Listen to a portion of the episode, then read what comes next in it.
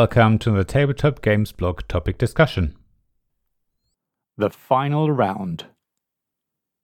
I don't know if you've ever come across it, but the final round, or sometimes the final few rounds of a game, often feel different to the rest of the game.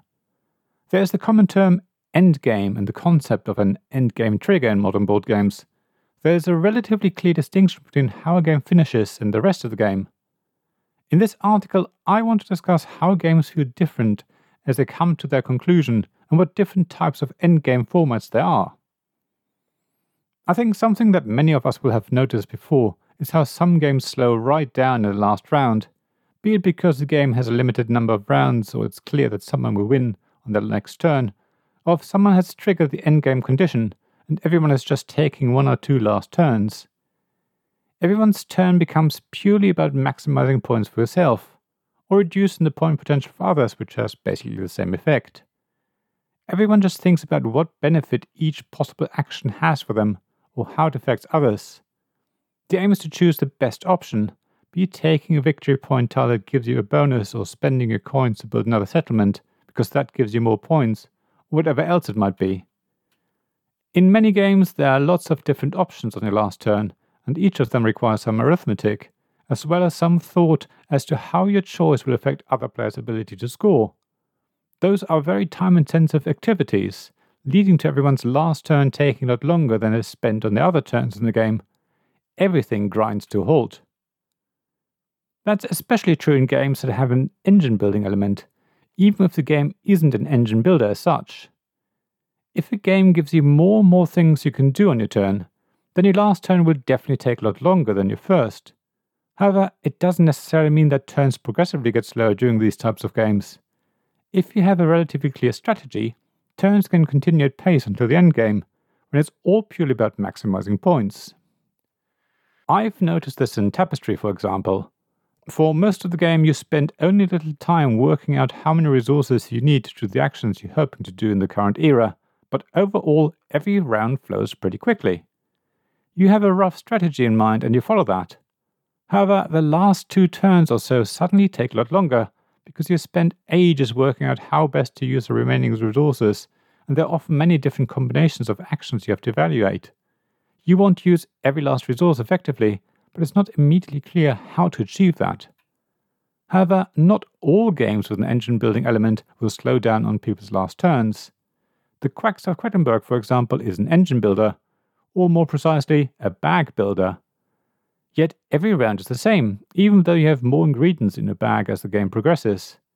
Even during the phase where you buy new ingredients, you don't tend to spend much longer thinking about what to get. After all, you can only ever buy two ingredients and they have to be different ones. Consequently, the last round is not really any slower than the rounds were during the rest of the game. Even games that don't have an engine building element can feel quite different as they come to their conclusion. I think in general, as a game comes to its conclusion, everyone is rushing to get more points and win. The pressure increases towards the end. Everyone is confident at the beginning and has at least a rough idea of what they're going to do, but during the game, things change and players adapt their strategies accordingly. In the early game, it's never really clear what might happen and whether a strategy will pan out or not. As the rounds go by, it becomes more and more difficult to turn things around, so when it finally becomes clear that the game is nearly over, it's often too late to do anything about it. It's not even something that's exclusive to competitive games. In fact, I think many cooperative games are great at raising tension and excitement as the game goes on. In Pandemic, for example, the situation becomes more and more desperate as the outbreak level increases, the number of infection cubes decreases, and the draw deck empties it slowly becomes clear that players are about to lose, especially if discovering new cures has ground to a halt. There's no clear point when the endgame begins, but all players together will probably realize they're in it and discuss how desperate the situation is and what possible last ditch attempt they have to try. There are some games where the game speeds up towards the end. I can't think of the name at the moment, but I clearly remember playing a game where every turn became quicker and quicker but not because players were getting more familiar with the game or anything like that. That was taken to the extreme in the last round, when it basically didn't matter what actions people took, because none of it would affect the outcome and who won.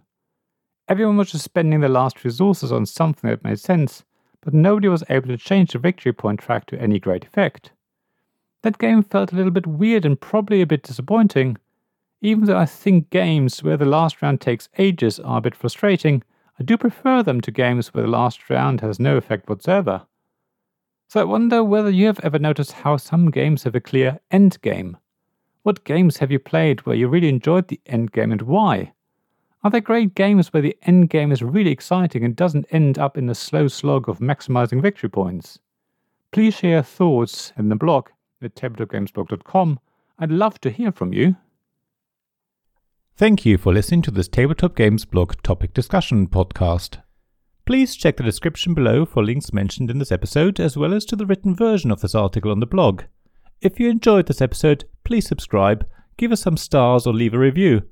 Please also tell your friends about me, and if you want to offer financial support, check out my Patreon Ko-fi pages, links to which you'll find in the blog at tabletopgamesblog.com. So thank you again for listening, and I hope to see you again soon. This podcast was made possible by the generous help of my Patreon supporters. Royal patrons Nicholas Higgins and Sean Newman. Magic Champion Zeb Hicks, Castle Guards David Miller and James Naylor, Dice Masters Alex Bardi, Paul Grogan and Robin Kay, and Shining Lights Gavin Jones, Sarah Reed, Richard Simpson, and Tim Vernick.